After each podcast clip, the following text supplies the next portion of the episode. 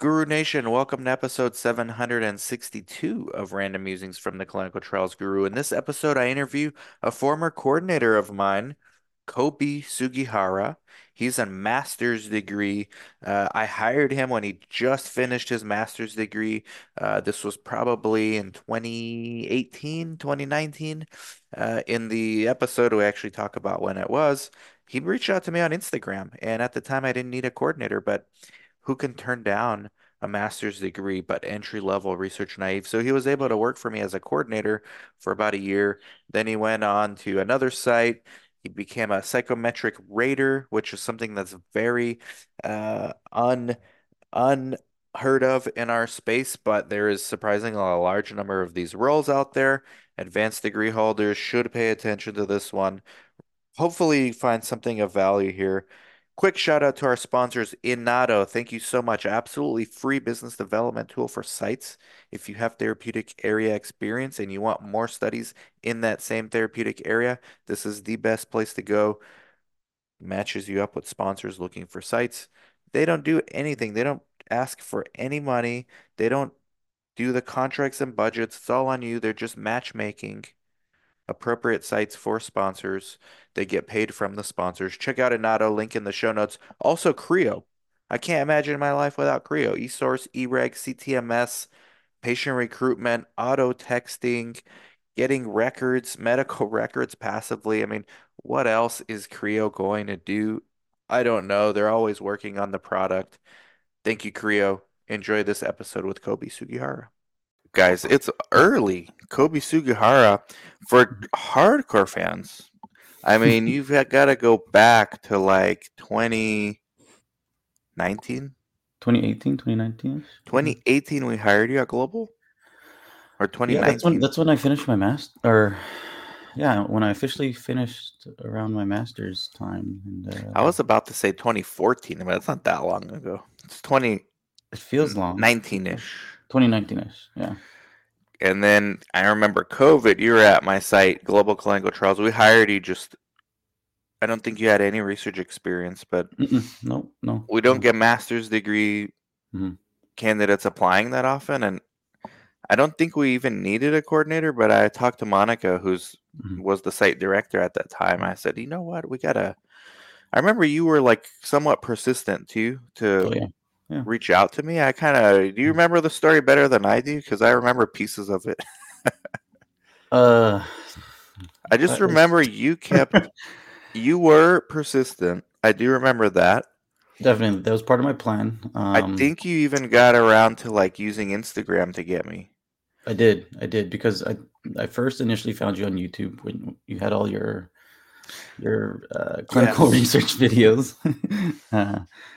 The algorithm on YouTube worked somehow, and you popped up on my YouTube, and you know, just like everyone was asking themselves, probably like, man, like, what, is this guy really giving out free information? Or like, there's got to be a catch to it or something. Behind the paywall, put your credit card. Exactly. 99 cents a minute.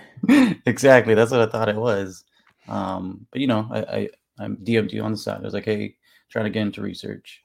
Any suggestions, which I'm sure you had hundreds of those questions at that time. But yeah, I periodically checked in on you to make sure that, hey, this guy is serious about something. And obviously you knew a lot of people back then and you still know a lot of people now. And so I was just like, hey, maybe he can connect me with a potential employer, maybe set me up with an intern, anything like that. But just be persistent with it. So, you know what? Thank God for social media. I have the direct messages. Do you? From all the way back then? Good. From Instagram. Good. I remember now is on Instagram. So this is like a lesson in being persistent. And look at what can happen with your career, especially if you have an advanced degree.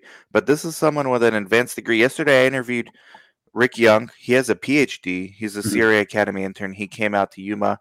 He talked about how he, with a PhD, had to go out there and hustle to get his first job. Yeah. But the thing is, when you're an advanced degree holder, once you're in, now your career will accelerate faster than your competition, your peers, because of the advanced degree. So the advanced degrees are worth something, but everyone thinks they make you skip the line, and they don't. It doesn't necessarily make you skip the line. It just you get more looks, you get more potential. Yeah. And I mean, that's never bad. So can't complain about that. You always want to sweeten your odds or your chances of, being looked at, which is ideal.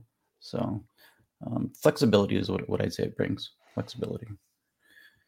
So here's the, so you've been persistent because May 30th of 2018, that's when you first reached out. Yeah. And you said by watching some of your videos, you're just asking for like advice, like what skills can I do? Yeah. It wasn't until, that was May 2018. It wasn't until months later. Yeah, a couple months. Yeah, you followed up. You even asked in August of 2018, hey, just checking to see if you have any internships. Yeah. And then I said, no, not at the moment. Let me ask my other site. Mm-hmm. And then I said, you know what? Just send me your CV. Yeah. Yeah. And then that was August 2018. And then we started just talking regular. So around that time, you got hired. Yeah.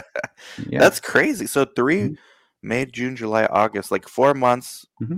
You were, and you even in those direct messages, you were saying you have an interview coming up with another company. Yep. So you kept staying like top of my mind, even though we didn't need someone. So that when we actually did need someone, you were like the first person in my head, especially with that master's degree too. Of course, persistence. And I'm pretty sure you didn't know I had that master's degree until I sent you that CV either.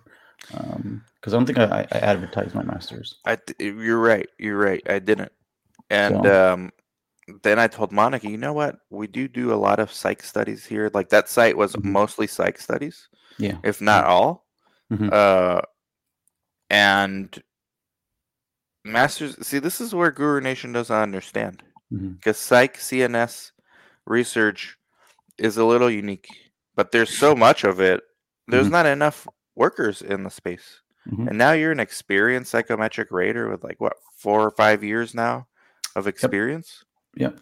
Well, I mean, funny thing, I look back on my undergrad and even my CC days, and I was dealing with depression scales back then without even knowing it because we have to take our research methods class in undergrad and at my AA level. And my teacher, he was actually working at UCLA, and even though he was doing academic study research, he was actually doing clinical trials as well. But, lo and behold, most people don't know what clinical trials are. They're not really educated with it. And I was working with the HAM-D and the CSSRS specifically. Oh, even back then. Yeah. And I didn't even know about it. But that's the only aspect that he allowed me to peer into. So, I mean, that was back 2014, 2015-ish. 2016. Wow. So, and that CSSRS is used on like 80% of trials, even not just psych. Yeah, like we have some obesity weight loss studies. It's used there.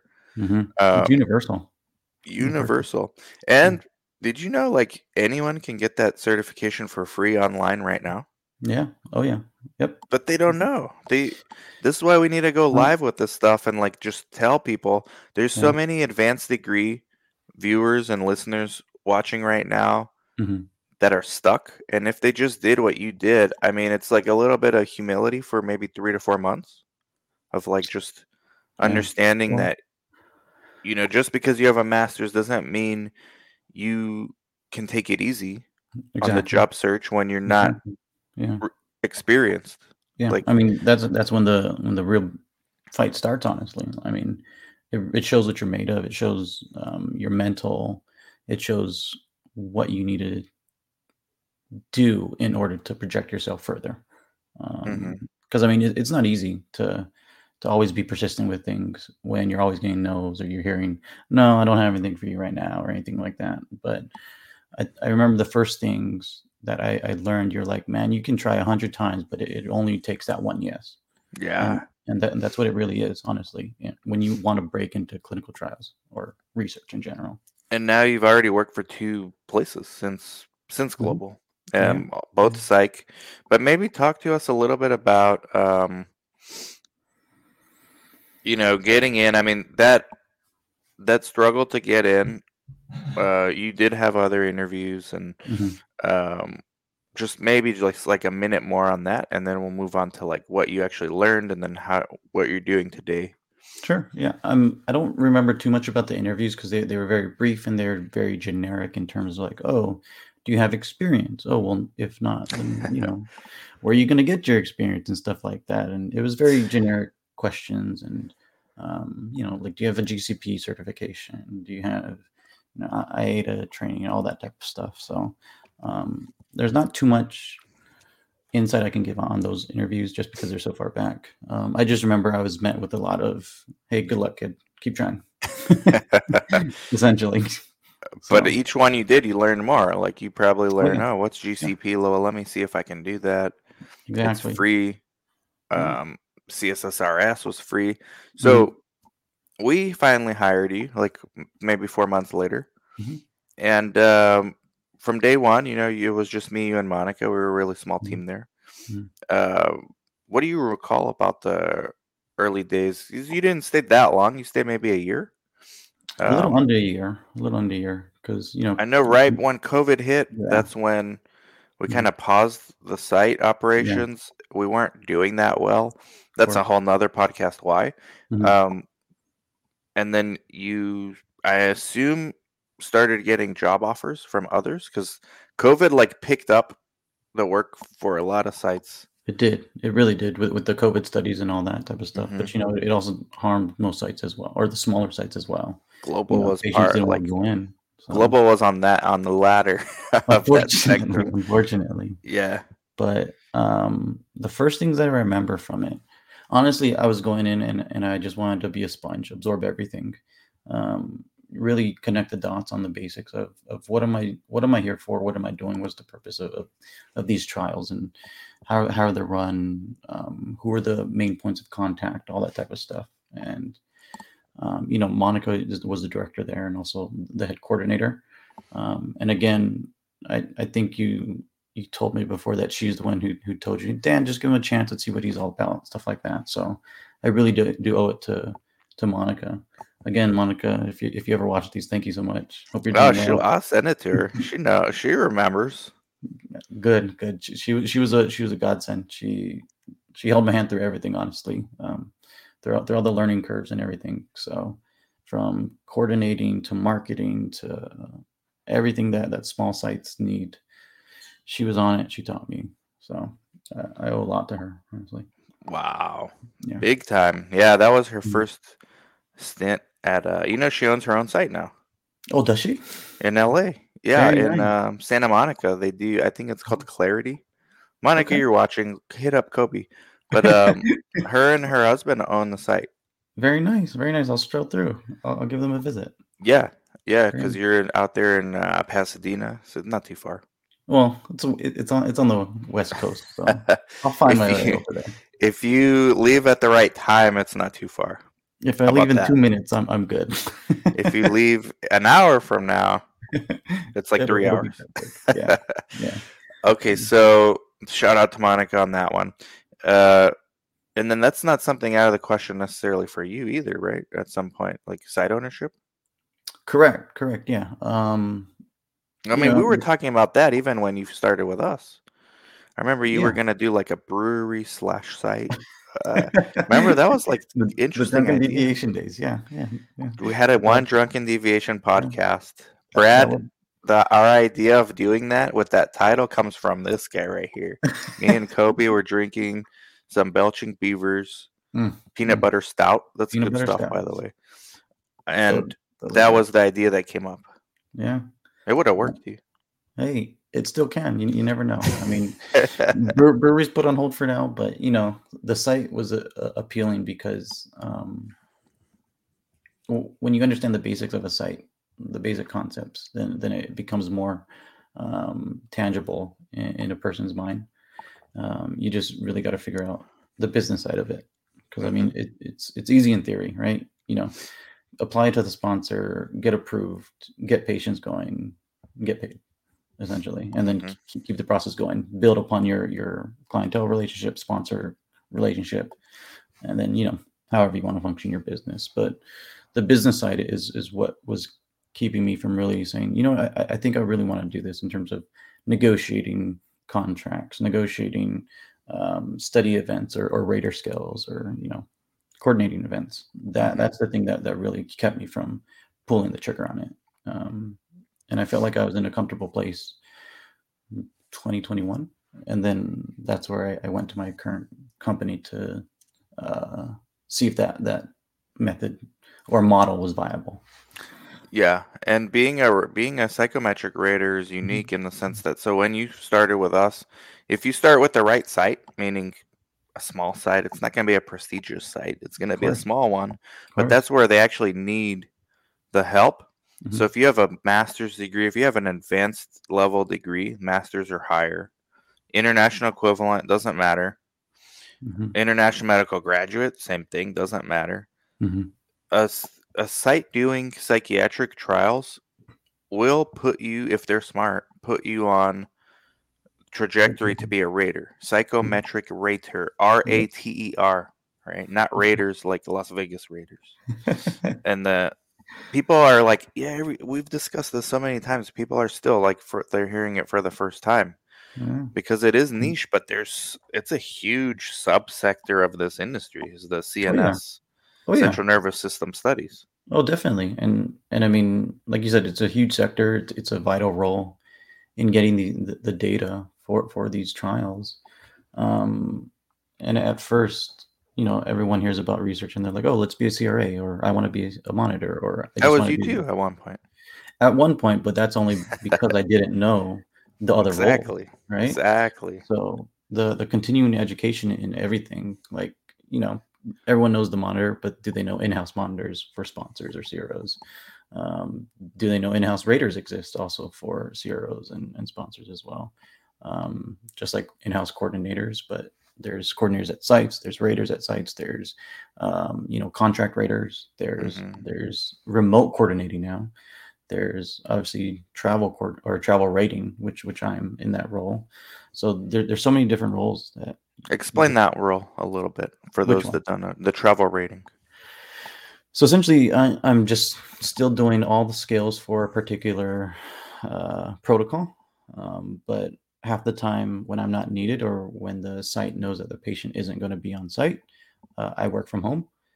When the site knows that the patient is going to be on site for their visits, they'll contact the travel rater and say, hey, are you available for this date? If you are, we'll set up this site visit for the patient to come in.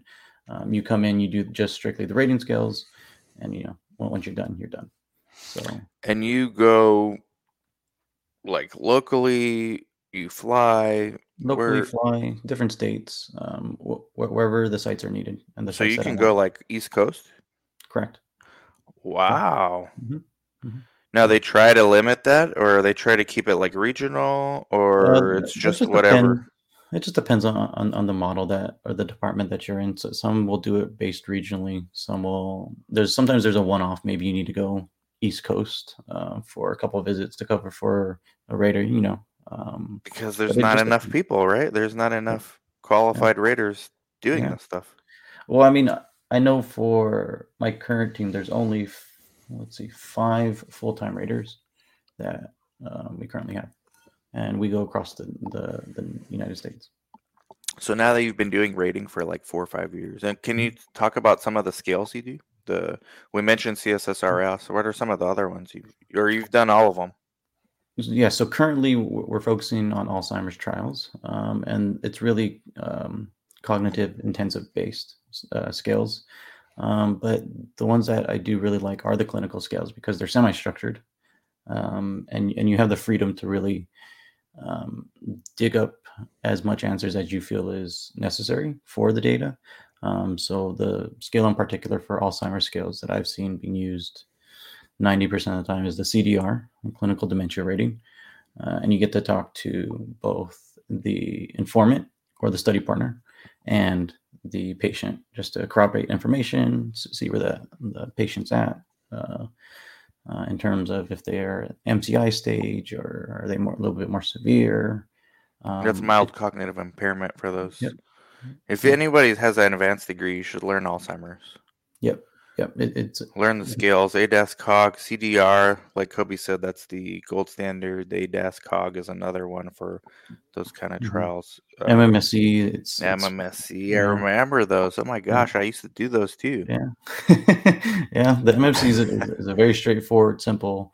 If you want to get into cognitive testing, that's the first one you should look at. The ADAS COG is the one where they point to those blocks, right? Like in the pattern. That's the MCCB. I did that one too. See, I don't remember what they're called because that's the problem of being a generalist. You do too much, you can't retain a lot of information. But if I were to do a 10-minute refresher, I would remember. So the one where they point to the blocks and then the word list, right? And then they memorize the word list. Yeah. Is that ADAS COG? The ADAS COG is the word list. Okay. Sometimes the sponsors will mix that in with the MCCB as well. I remember doing that on myself. I was like, this is hard enough for like a non-mild cognitive impairment. What if you're ADHD? It's not easy either. You can't keep up. That's how it is. But MCCB is very long. It can be very long. I think the longest I took on that, and I think this was partially due to sponsor requests for having different scales in the MCCB. It took me up to 2.5 hours to administer that whole thing. I remember those. Okay, yeah. Are most of these recorded in your experience, or is it like half and half? Like what's the new standard now? Yeah, for the most part, everything is recorded. Everything. Training's recorded.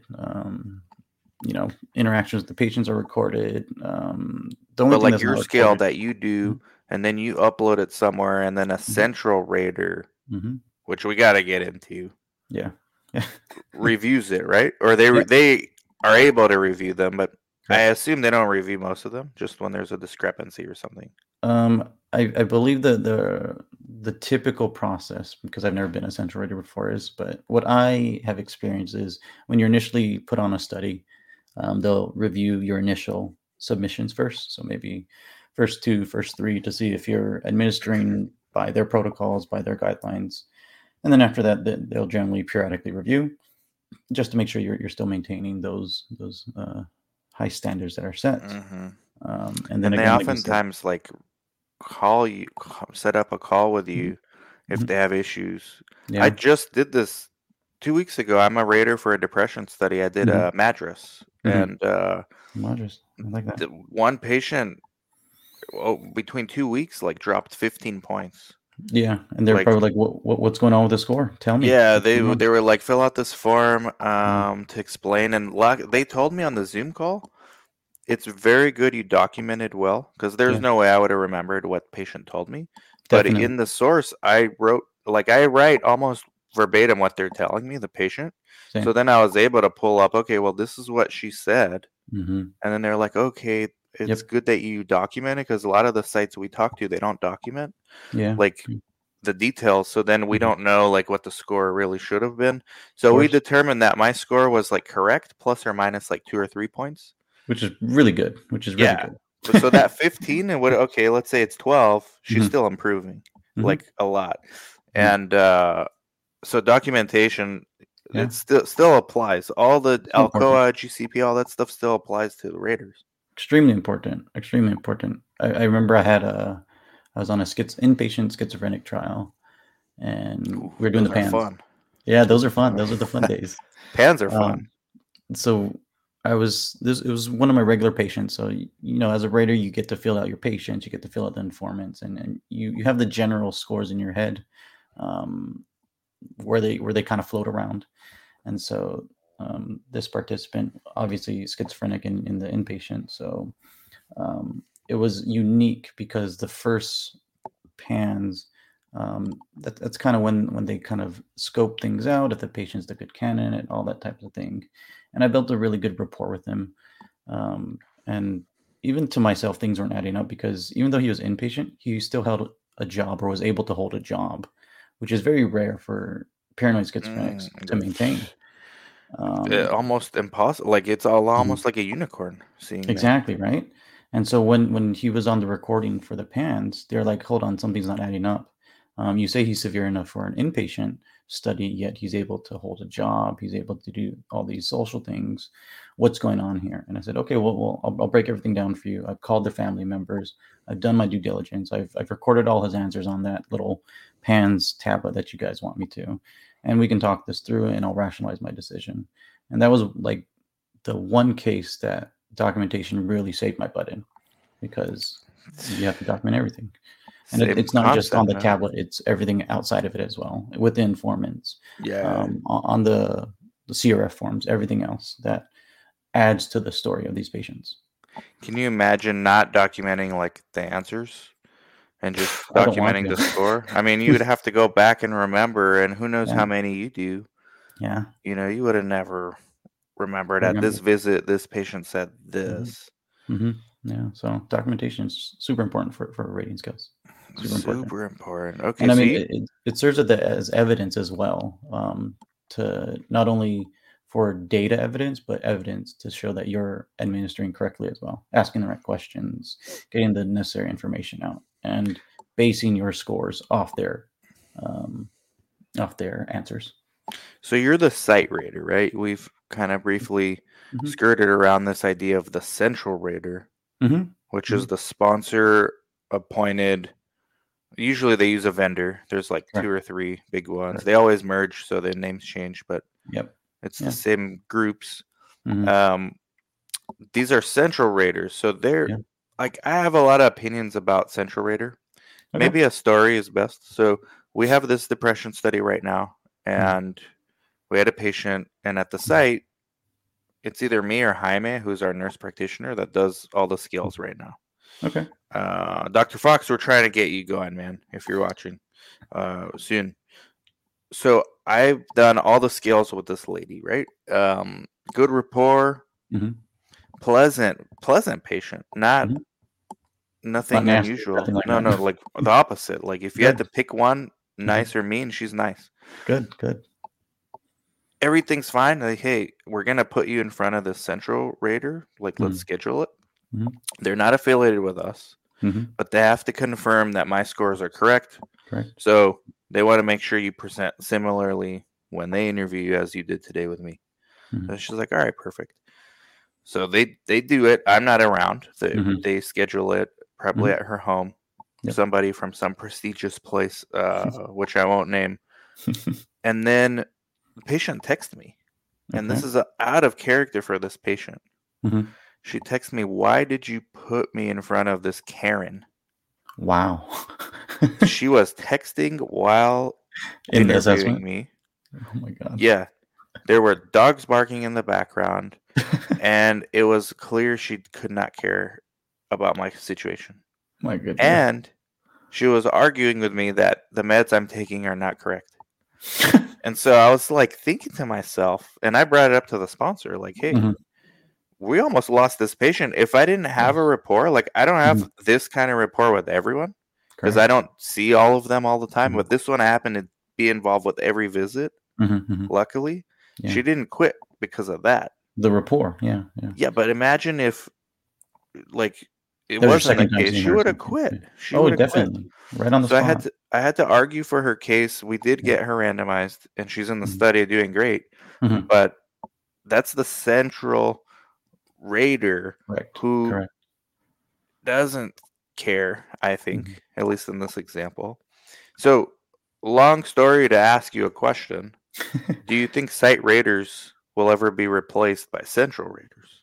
I don't think they're going to be replaced. I think each has their role. Depending on the study and the sponsor, I can argue for both sides. I can see why a central rater would be useful and beneficial and efficient, maybe for schizophrenic trials. Another example, for another trial, we would do all the assessments as a site rater, and they would schedule an interview for the PANS solely for their CNS rater, just to make sure that everything's, like you said, lining up with what we're reporting. So in those studies, I can definitely see it. I don't think that they're going to fully eliminate the site rater role. They just don't have that much time in a day to do all the assessments, honestly, with all the sites out there as well. So you think the jobs, regardless, site rater, central rater, is pretty safe, no matter what? Yeah. Yeah. And have you ever considered being a central rater? I know they're hiring also. It's popped up in my mind, but at that point, it's kind of like, you know, depends on if you really want to just be talking to random patients here and there across the country and, you know, not really having a rapport.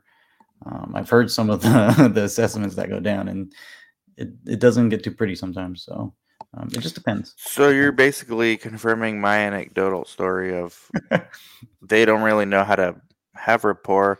Maybe they're not, there's no incentive for them to have rapport. I mean, I think they try and establish rapport within the little time that they have with the patient. It's kind of just like they hop on to the tablet or whatever they're doing. And even though that they're there for the assessment, they kind of have to make do with what they have. And a big portion does come down to the patient. Don't get me wrong. If they're administering any certain type of skill, they're obviously certified as a CNS or not CNS, I'm sorry, as a central rater. Mm-hmm. So their capabilities there clinically are there. It just depends. Are they able to navigate socially? I think comes down to that aspect. Yeah, there's a lot. That could be a whole nother podcast just on that. There's a lot. So the scales you did, because I can't remember at Global at our site which ones you did, which ones you didn't. And I remember we got you set up with some. Oh yeah. Right? Oh yeah. I remember the first scale that you threw at me was the PANS. Wow. Did you shadow me during one or two or no?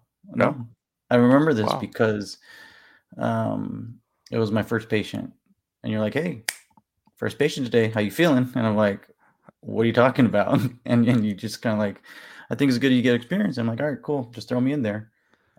You gave me the PANS booklet. You said, "Brush up on this, go ahead and tell me how it goes." And it went well. So it went well. It did. And you fell in love with the rating. It was actually, it was fun for the first time because, you know, after that first patient, I was able to think more clearly and be like, okay, well, I could connect the dots in terms of if I need to get information for this, I can administer or I can ask questions this, frame it this way. And I knew that every patient wasn't going to be the same. So a bad patient doesn't necessarily mean that, I'm in it for the long run, always getting bad patients. And, you know, good patients doesn't always mean you're going to have a boring career just getting these simple answers out. So I saw the variabilities in ratings. And then at your new job, when COVID kind of shut down Global and you worked for this other company that does psychiatric trials, big site, they put you on all the other scales, I'm assuming? Correct.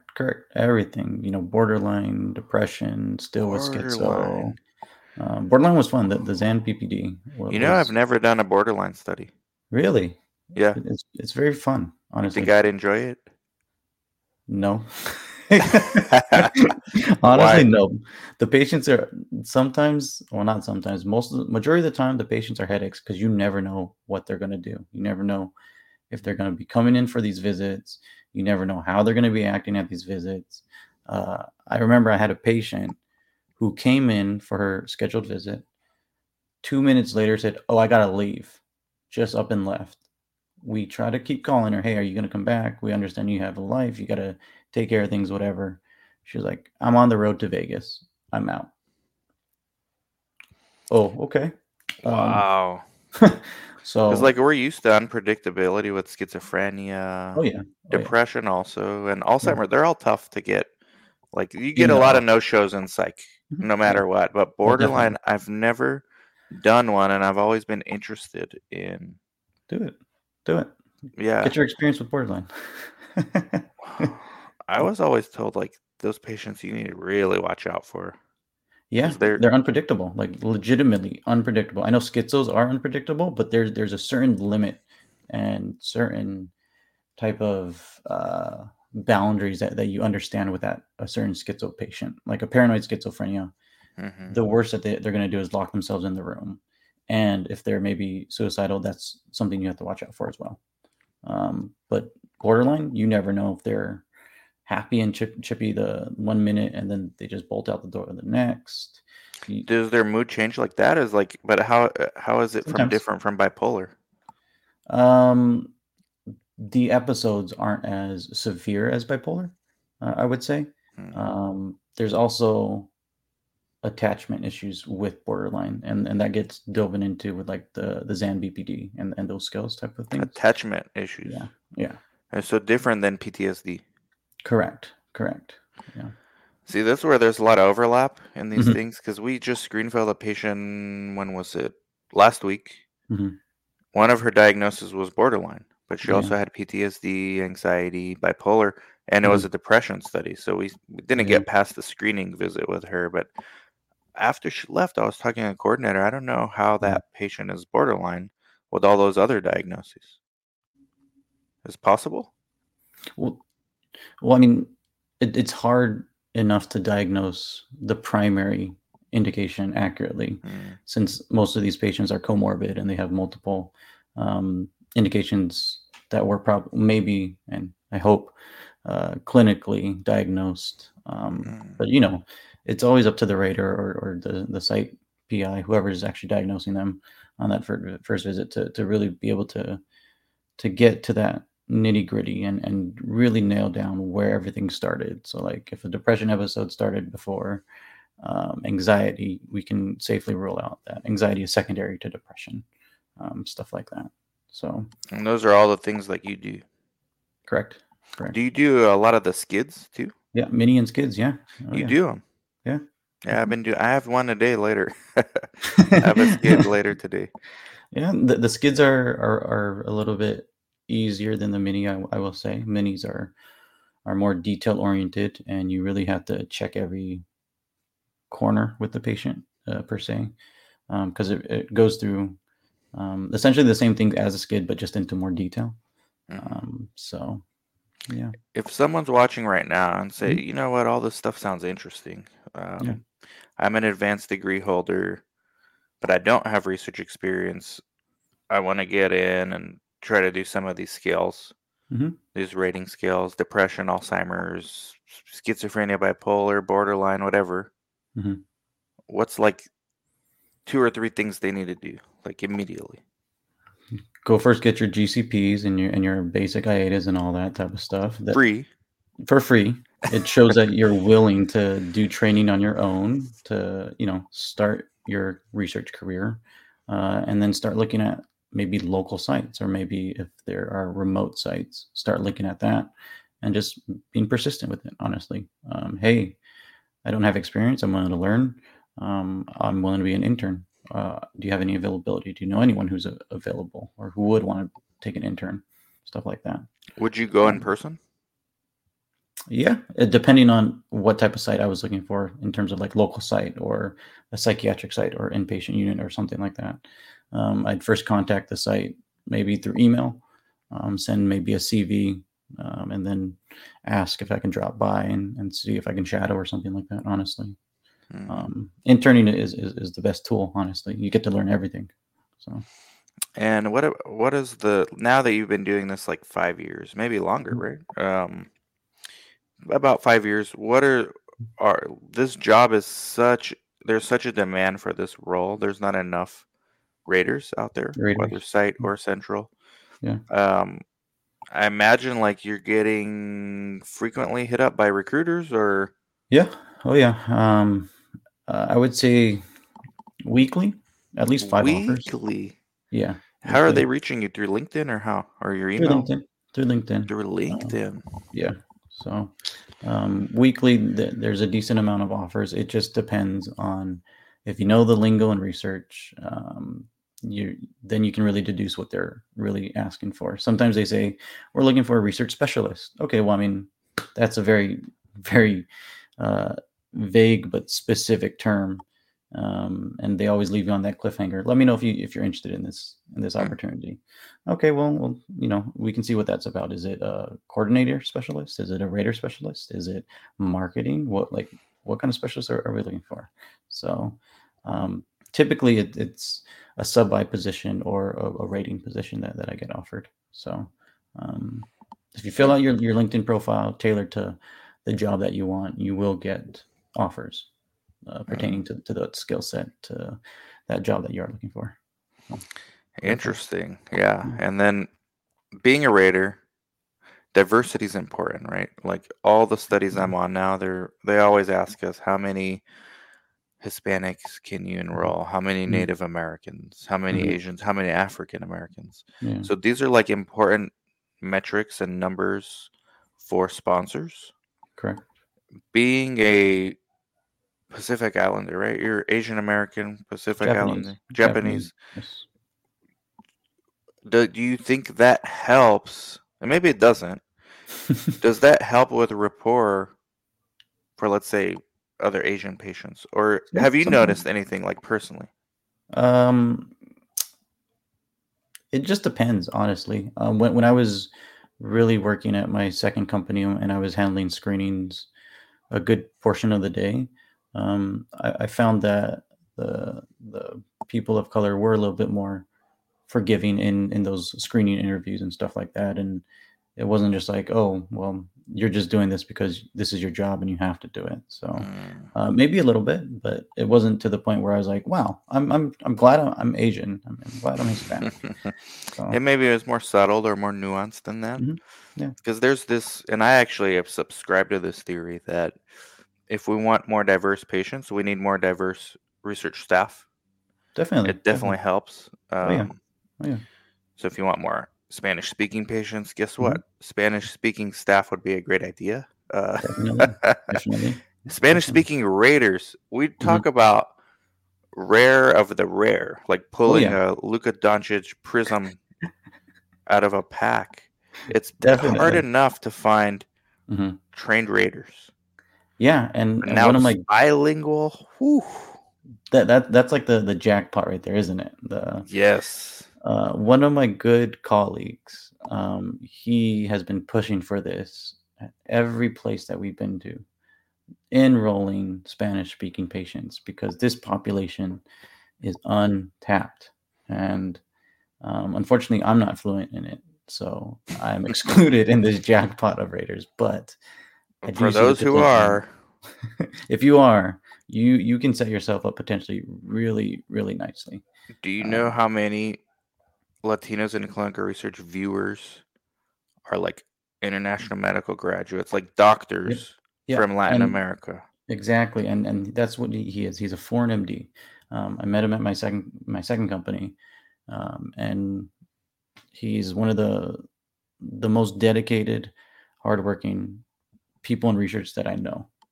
So wow, foreign MDs, that's where it's at. Honestly, they don't even know. Like, I'm guessing this friend of yours stumbled into it on accident, also.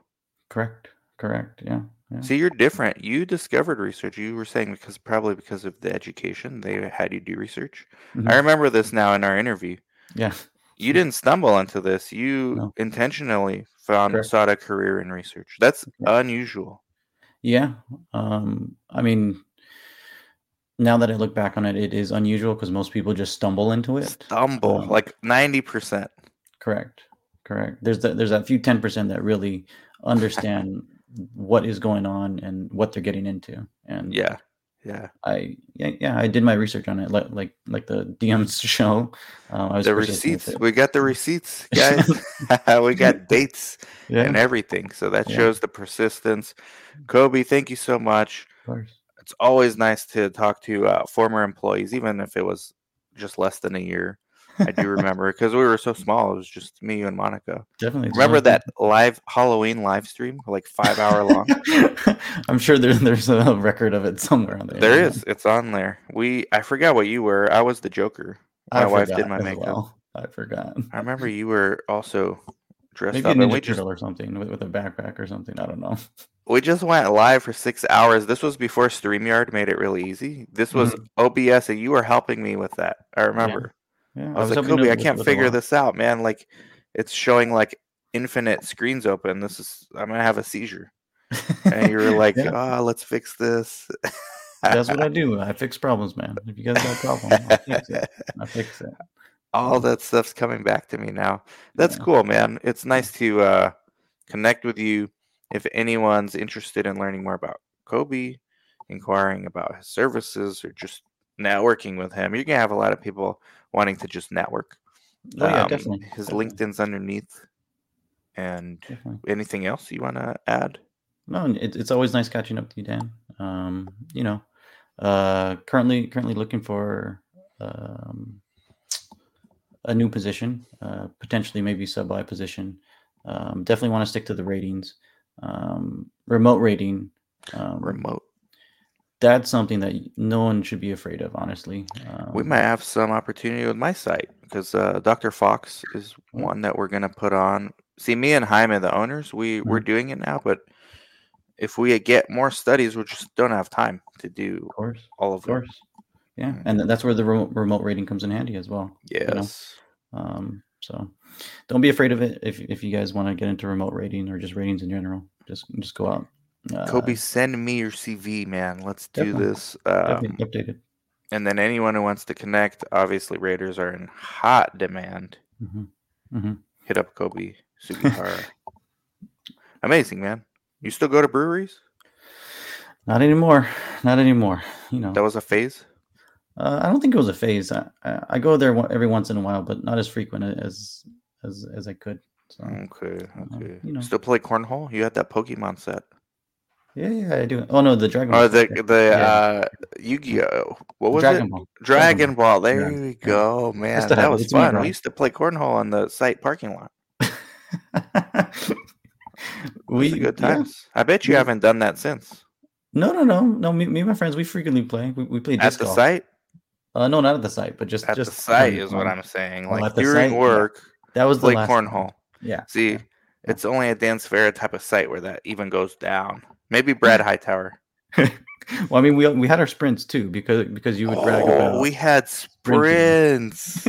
But see, I was getting old already, so you beat me. Here are the excuses. Here's the excuses. You were fast, man. You were fast too. You're fast too. I was surprised. I remember that. See, the previous coordinator to you got cocky. Uh-huh. We did a sprint. It's on video. Uh-huh. And I smoked him. And I was 10 years older than him. But that was like 3 years before you. Maybe 2. Okay. So, you know, I fell off a little after that and let the weight go. You still had the step. You had the step, so you're good. You're still good. I was competitive then. Yeah. Yeah. I blocked it out of my mind when I lose. So can't remember. I do that. It's all coming back to me, Kobe. But awesome, man. Everybody go connect with Kobe right now. I'll be talking to him about maybe doing some rating skills too. Maybe if we get that borderline study or something. That'd be interesting. All right. Like, subscribe, comment, share. Go connect with Kobe right now. Bye-bye. Thanks, man.